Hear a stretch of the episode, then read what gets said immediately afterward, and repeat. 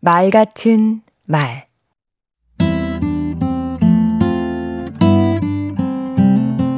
안녕하세요. 강원국입니다. 말에는 세 가지 요소가 들어 있습니다.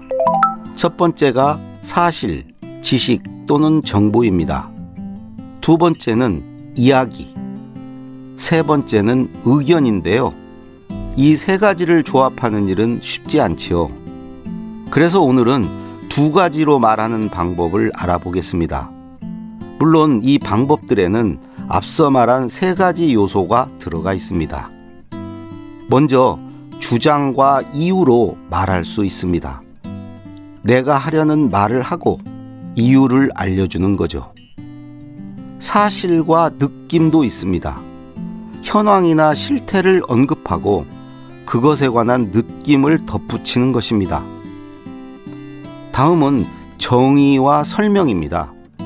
어떤 사건 등에 관해 내 나름의 정의를 내리고 그렇게 규정하게 된 배경을 부연 설명하는 것입니다.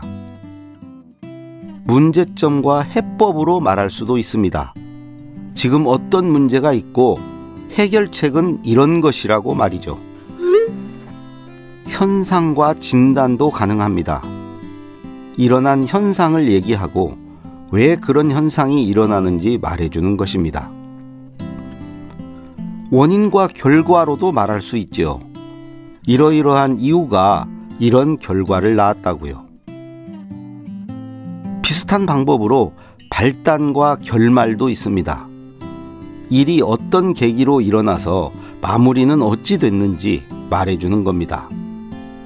원인과 결과는 논리적인 말하기에, 발단과 결말은 흥미로운 이야기에 사용할 수 있겠지요.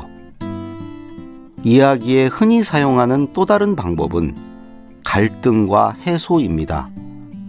갈등이 없는 이야기는 재미없습니다. 갈등의 해소 과정이 이야기 전개 경로가 되지요. 이 밖에도 목적과 수단, 예상과 근거, 경험과 교훈 등 다양한 말하기 방식이 있습니다. 말하기의 목적에 따라 이 중 한 가지만 잘 골랐어도 대화가 잘 풀릴 것입니다. 강원국의 말 같은 말이었습니다.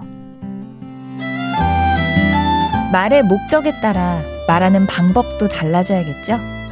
수많은 방법들 가운데서 딱 맞는 걸 고르세요. 그게 실력입니다.